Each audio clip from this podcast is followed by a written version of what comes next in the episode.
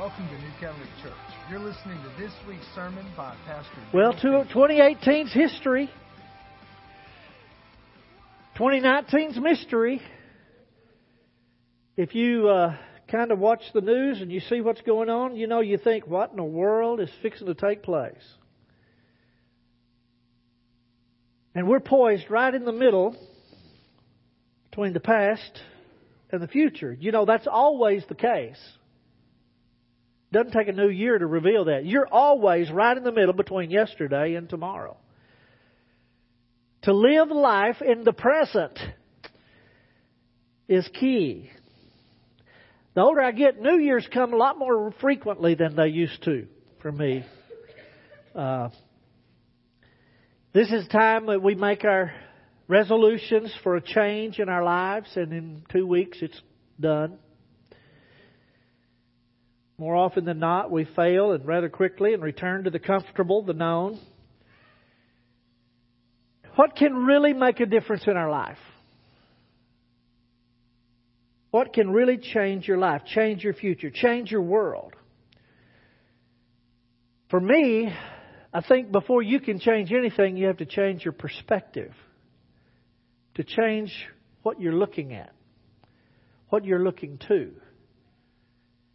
And uh, this morning, uh, I think one of the key verses for that is Matthew 6:33. If you have your Bible, I would invite you to turn to Matthew 6, verse 33. This is in the context of Jesus' Sermon on the Mount, and uh, the context is is facing the world, facing your own anxieties. What shall you eat? What shall you drink? What shall you wear? And in Matthew 6:33, Jesus kind of said he he says, "Don't worry about all those things. Those are the things that the world is looking for. Here's what you do: seek first the kingdom of God and His righteousness, and all these things, literally all the things that you're so worried about, will be added to you." And we've all heard that. Very familiar. It's one of the verses that you'll hear preached over and over and over and over because it's absolutely true. The problem is we've heard it. Is the difference between hearing it and living in it.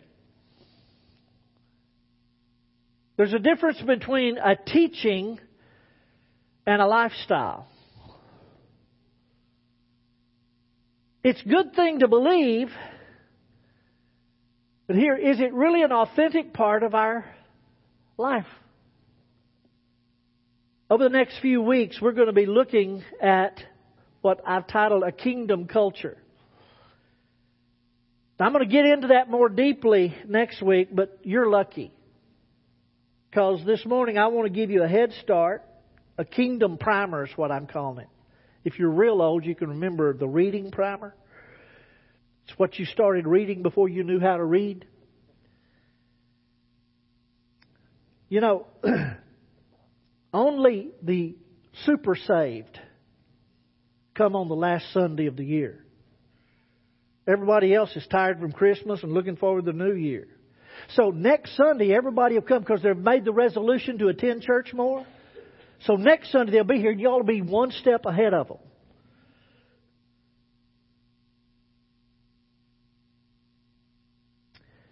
Seek first the kingdom of God. Did you realize that Jesus never commanded to seek anything else first?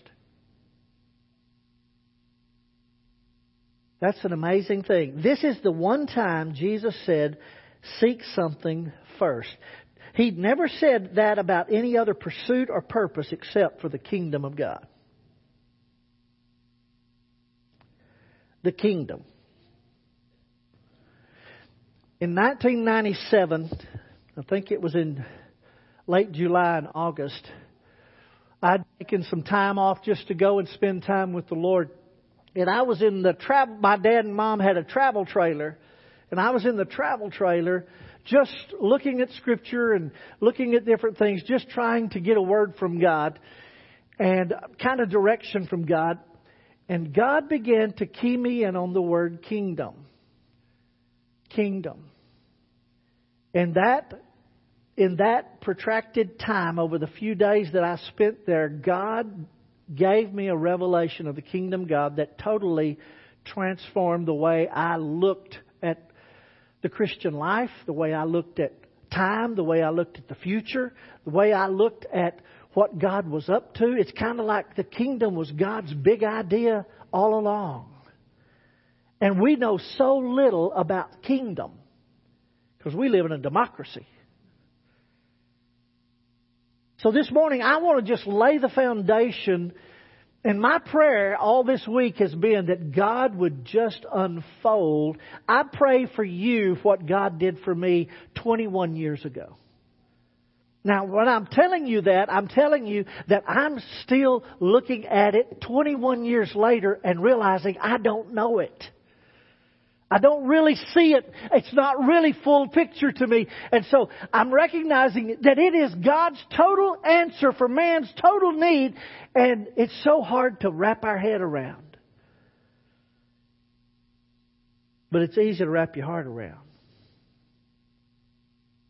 The kingdom of God was the central message of Jesus' teaching. It was the central purpose of his ministry on earth and that of his disciples. The kingdom of God and the kingdom of, or the, or the words kingdom of heaven appears over a hundred times in the New Testament. John the Baptist, when he first started pointing to Jesus, he said this, repent. Can you tell me what the next words are? For the kingdom of heaven is at hand. Did you realize Jesus' first words after the temptation in the wilderness and he comes back full of the Spirit? His first words in a preached sermon is Matthew 4:17. From that time Jesus began to preach and say, "Repent, for the kingdom of heaven is at hand." Do you know what the last message is going to be before the end of time? Look at Matthew 24:14.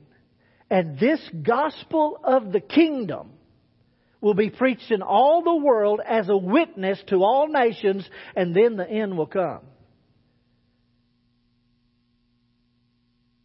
The gospel of the kingdom. You know, here's the thing. What we say is, well, the gospel will be preached to all the nations, and when that happens, then the end will come. That's not what the Bible says. It's not what Jesus said.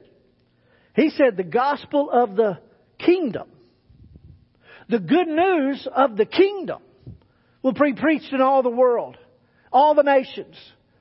And then the end will come. So the first message of Jesus and the last message that's going to be preached before the end is the gospel of the kingdom.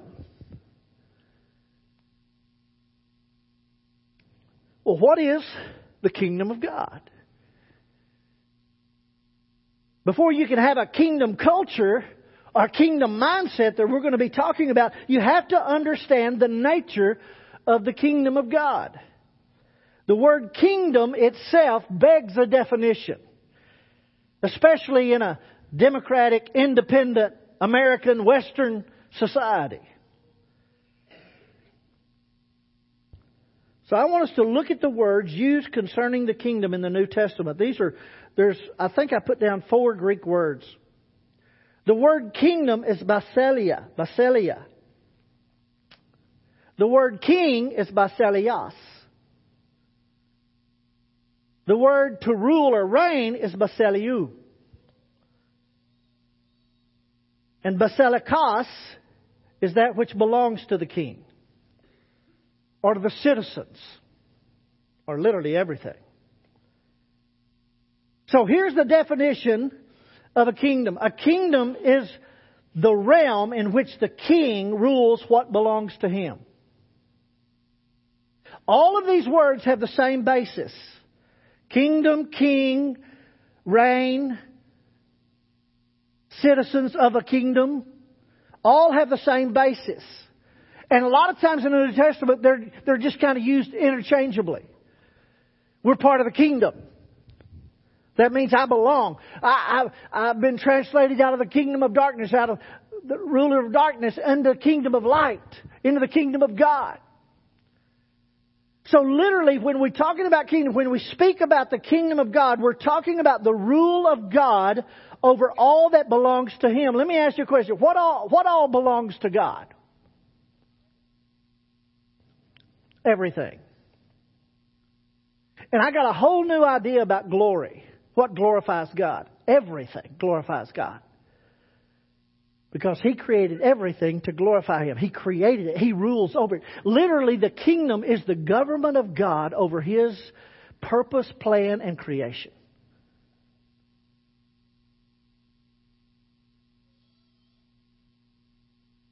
God is eternal, without beginning and without end, therefore His kingdom is eternal. So when we start talking about a proper definition of kingdom has two aspects, or literally it's twofold. There is the ultimate eternal kingdom of God. It means that God's rule or reign over everything and everybody, everywhere in eternity, past, present, and future. In the beginning, God. In the beginning, the government of God created. God ruled. The king ruled. And he created that which he would rule over, including man. And then in his creation and in his government, he, he issued to man to have dominion, to have authority, to have reign over the earth to be fruitful, to multiply. This was all under the ultimate kingdom of God. We think man messed it up. You can't mess up a God who reigns over all. What you, what our mess up did was give God opportunity to reveal just how good and just how glorious and how powerful and how loving He really is. What we thought we messed up, God fixed up through His Son, Jesus Christ. Now you do realize that Jesus was crucified before the foundation of, in the good, big, big idea of God. You see, the kingdom has always been and will always be. There'll never be a time the kingdom of God is not in charge. I don't care what CNN says or British News or Alzera. Al, what is it? Alzera? I don't care what anybody, man says. There is the ultimate kingdom and let me tell you, when that hits you, that you are literally under the covering of the government of God, lost or saved. You see, the lost literally bring glory to God by showing how wrong they are.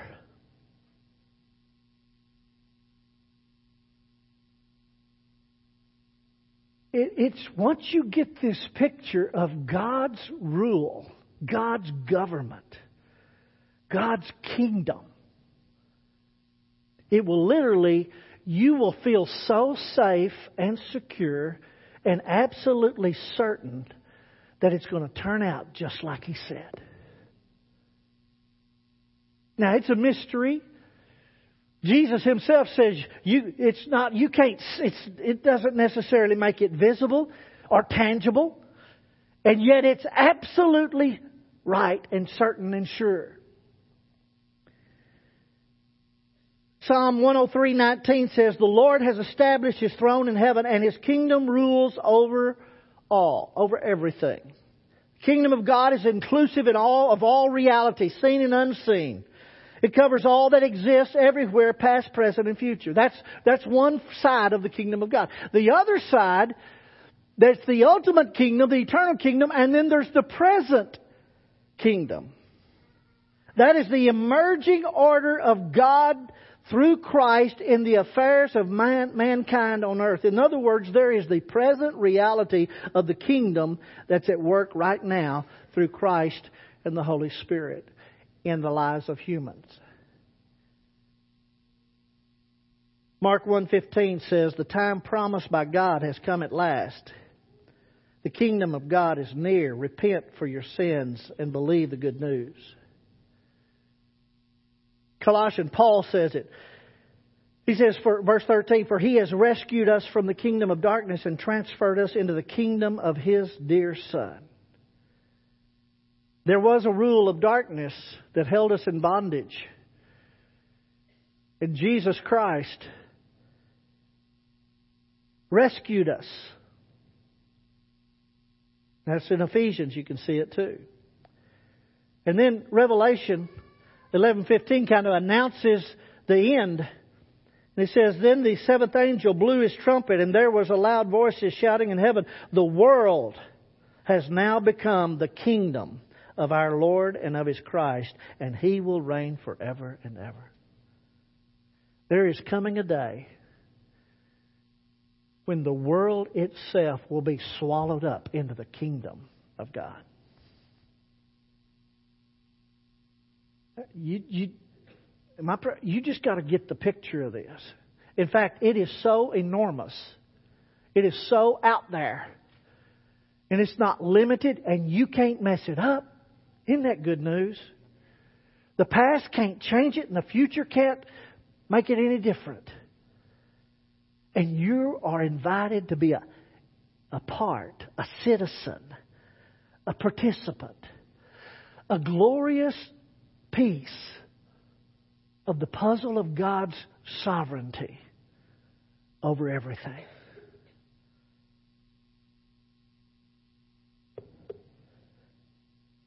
Now, I've told you it's twofold, and yes, I don't want you to think those two things are two separate things. It's the same thing. It's one. It's one kingdom. They're, they're not two separate kingdoms, but one kingdom diff, with differing expressions in eternity and in time. Here's the thing. It's, it's outside of time and yes, and, and yet includes time. Because God's eternal. And yet He's entered into time as we know it. The kingdom of God on earth exists because the eternal kingdom has always existed. Now, all of that, and you realize I lack words to, to describe it. I, I can't, when I was sitting on a couch and it hit me the largeness and the sufficiency of God's kingdom and that's what Jesus preached. That's what Paul preached. He preached the name of Jesus and the kingdom of God. Jesus came saying, change, repent, change the way you think, change your perspective, for the kingdom of God is right here. Jesus even said they were looking, when will the kingdom come? Will it come? He says the kingdom is among you. It's right in your midst. It's right here. We this morning are sitting in the kingdom of God. Now, this kingdom has a king. His name is Jesus. Revelation 19:16 says this, and he has on his robe and on his thigh a name written, King of Kings and Lord of Lords. Jesus is the central component of this present kingdom. This kingdom that's, that is being uh, let loose in the earth. Jesus is the central component. He embodies the essence of the kingdom. In, in fact, when you talk about those three words, the kingdom is here and ruling because Jesus is who He is. In Jesus, the kingdom put shoes on and lived among us. Actually, there were sandals. The kingdom gets its reality, its essence, its identity from the king. In other words, suddenly what was a concept in the Old Testament became concrete in a man born king. You see, you don't elect kings. A sovereign is born. We just celebrate. The Magi came looking for he who was born king of the Jews. they knew It wasn't somebody's going to be elected to a position. It was someone who was born king.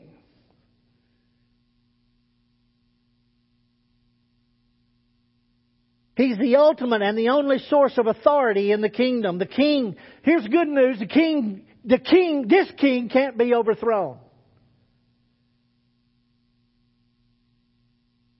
A king embodies the government of his kingdom.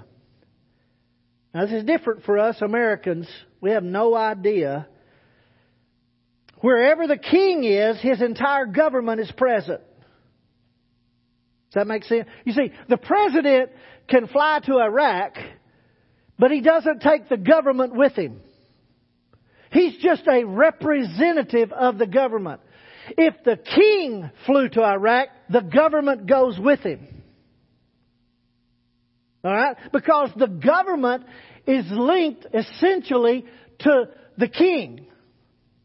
The rule of the kingdom of God is not in the choices of men or the consequences or the circumstances of the earth.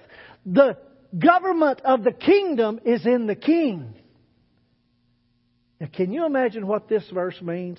I show you a mystery, mystery which has been hidden but is now being revealed. Christ in you. Do you realize right now, right in this room, the government of God is in within us? Why? Because the King is resident here. Christ in you, the hope, the, the expectation of glory.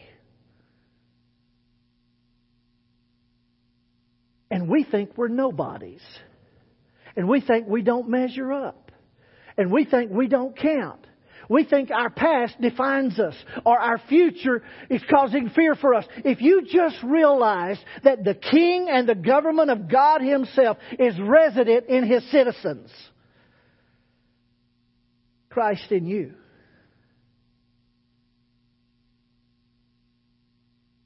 I want you to get excited about it. I want you to understand you're not going to miss it. Because he, here, this is a good thing. We think the citizens of the kingdom don't choose the king. They don't elect him. They don't vote for him. In fact, the king chooses his citizens. You don't vote for Jesus. Listen to me. Jesus voted for you. The invitation wasn't because you, He needed you. The invitation was He chose you.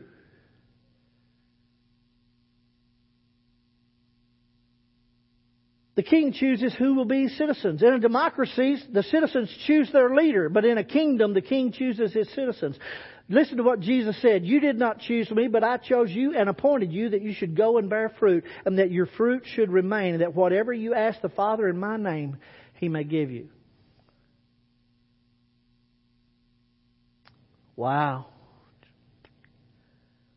Uh, and here's the best news of all a king accepts full responsibility for his citizenry. A king accepts responsibility for what he owns. You've been bought with a price. Therefore, You've been bought with a price.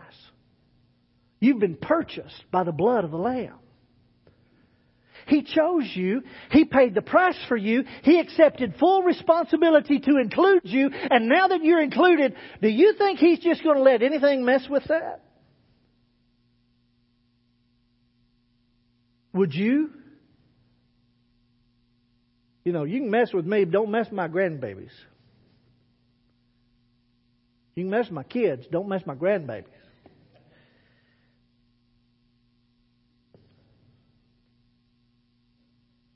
Since he owns everything, everything reflects his glory. So it is to his glory to bring his citizens to the status and the quality of life that reflects him. This is where we're going to get into the kingdom culture later next week. God intends us to be a reflection of his kingdom.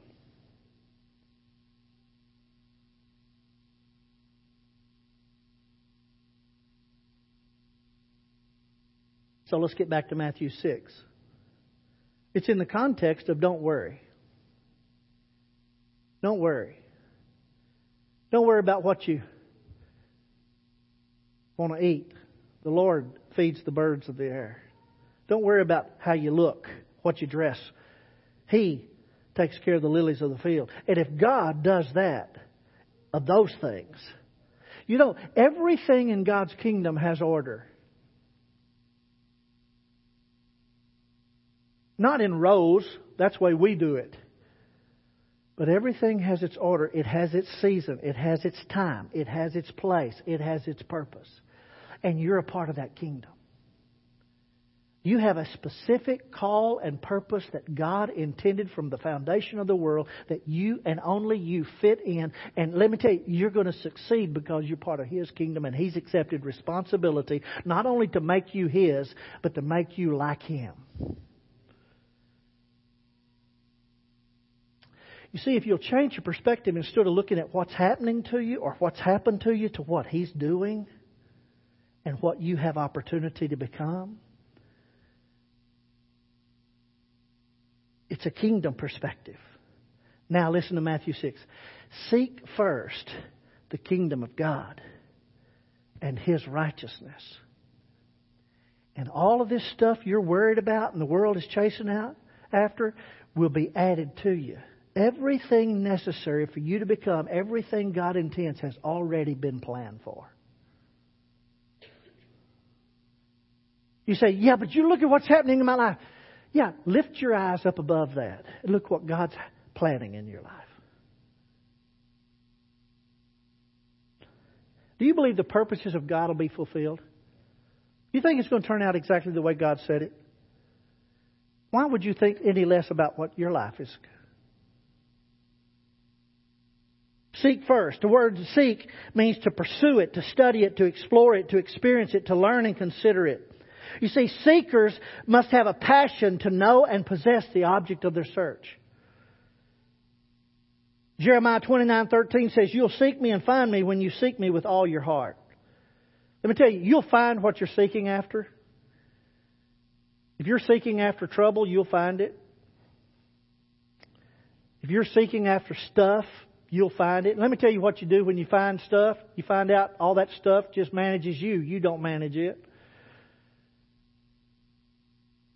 And many of us have gotten what we always wanted and realized we really don't want it. And here's the thing I want you to see in that. Gosh, I got to quit. Okay, seek, pursue it first as the principal thing in rank, influence, or honor. It's to be first. It's to be chief. It's to be our first passion. And His righteousness. The word righteousness means in right standing, okay?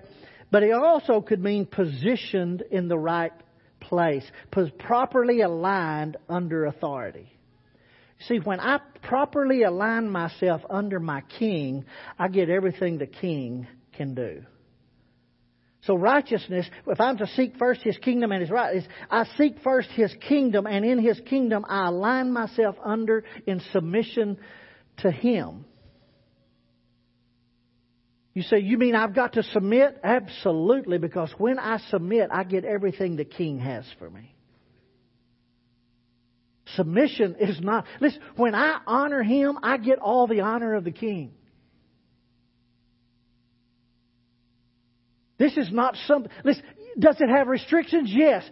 It has restrictions in order that you might be released. It has things that the king, the king will say, don't do that in order that you might be free to do this.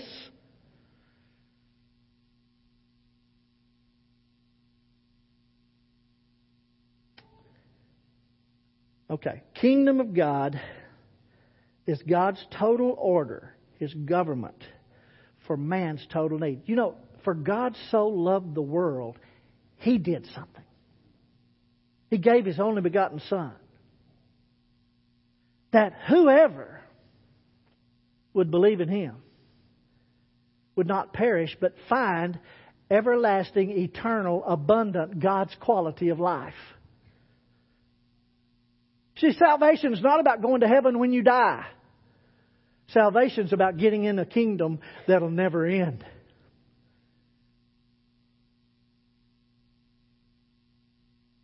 The world is searching for meaning, for fulfillment, for purpose, and they're coming up empty. We've been there, haven't we? Why? Because no other kingdom will work. God, the Creator, created an order, and the way that the world works is that way. And any other way will lead to destruction. In the day you eat of that tree, you will surely die. God didn't say, I'll kill you. He said the evidence and the the the consequence of you trying to break any other trying to live any other way than this way will lead to darkness and destruction. Any other way than God's kingdom will lead to disappointment, to darkness, and ultimately destruction.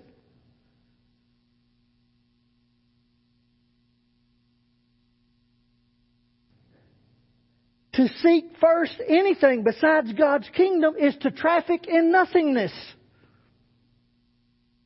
It's to flirt with idolatry. It's to move in futility. Following any other kingdom, no matter how great and how powerful it seems, will lead you to emptiness and worthlessness.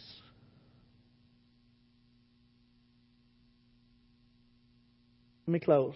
Hebrews 12:25. Be careful that you do not refuse to listen to the one who's speaking. For if the people of Israel did not escape when they refused to listen to Moses, the earthly messenger, we will certainly not escape if we reject the one, Jesus, who speaks to us from heaven. When God spoke from Mount Sinai, his voice shook the earth, and now he makes another promise. Once again, I will shake not only the earth, but the heavens also. This means that all of creation will be shaken and removed, so that only the, that only unshakable things will remain. Since we are receiving a kingdom that is unshakable.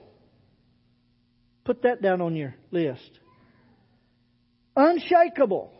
Let's be thankful and please God by worshiping Him with holy fear and awe. Listen to me. We have an unshakable, we have an unshakable kingdom. We're part of an unshakable kingdom, an unchanging person. Jesus is the same yesterday, today, and forever, and we're a part of the ultimate reality that will last for all eternity. I got good news for you. The kingdom of God wins. And He invites you to be a part of it.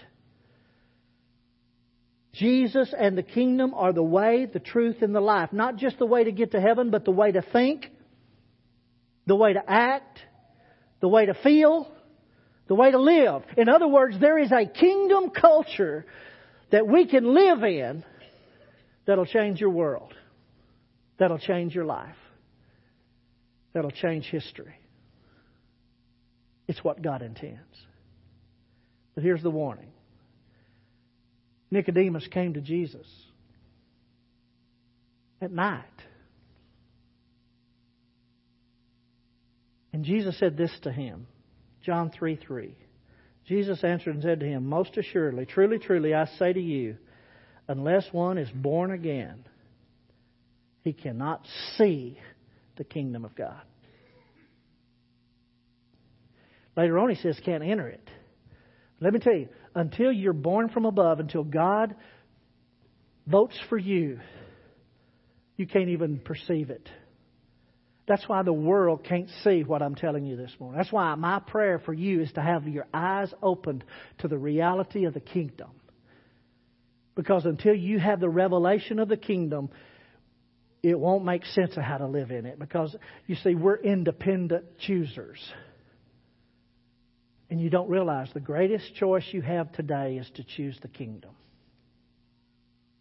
Let's pray. Father, I'm asking you by your Holy Spirit to open the eyes of, this, of us. I'm asking you to give us a revelation of your kingdom. Lord, I'm asking you to show us the big picture. and show us how we fit. Thank you for your goodness. Thank you for your faithfulness. And Lord, I pray there's anyone here that has never submitted to the revelation and the sufficiency of the cross of Jesus Christ for their sins, that they would do so today. I pray that anyone who had not ever seen the kingdom today, they would be exposed in such a way that they would enter in by faith through Jesus Christ. We give you thanks and praise. Lord, show us the kingdom. In Jesus' name. Amen. We have elders here, ministry team. If you have any prayer, listen, I, I'm inviting you. Ask the Lord to give you a revelation of His kingdom. Just a revelation. Lord, just show me. Show me. And see what He does in your life. God bless you. Thank you for Thank being you here. for listening to this week's message. For more information or to listen to past sermons, go to newcovenantlampasas.com.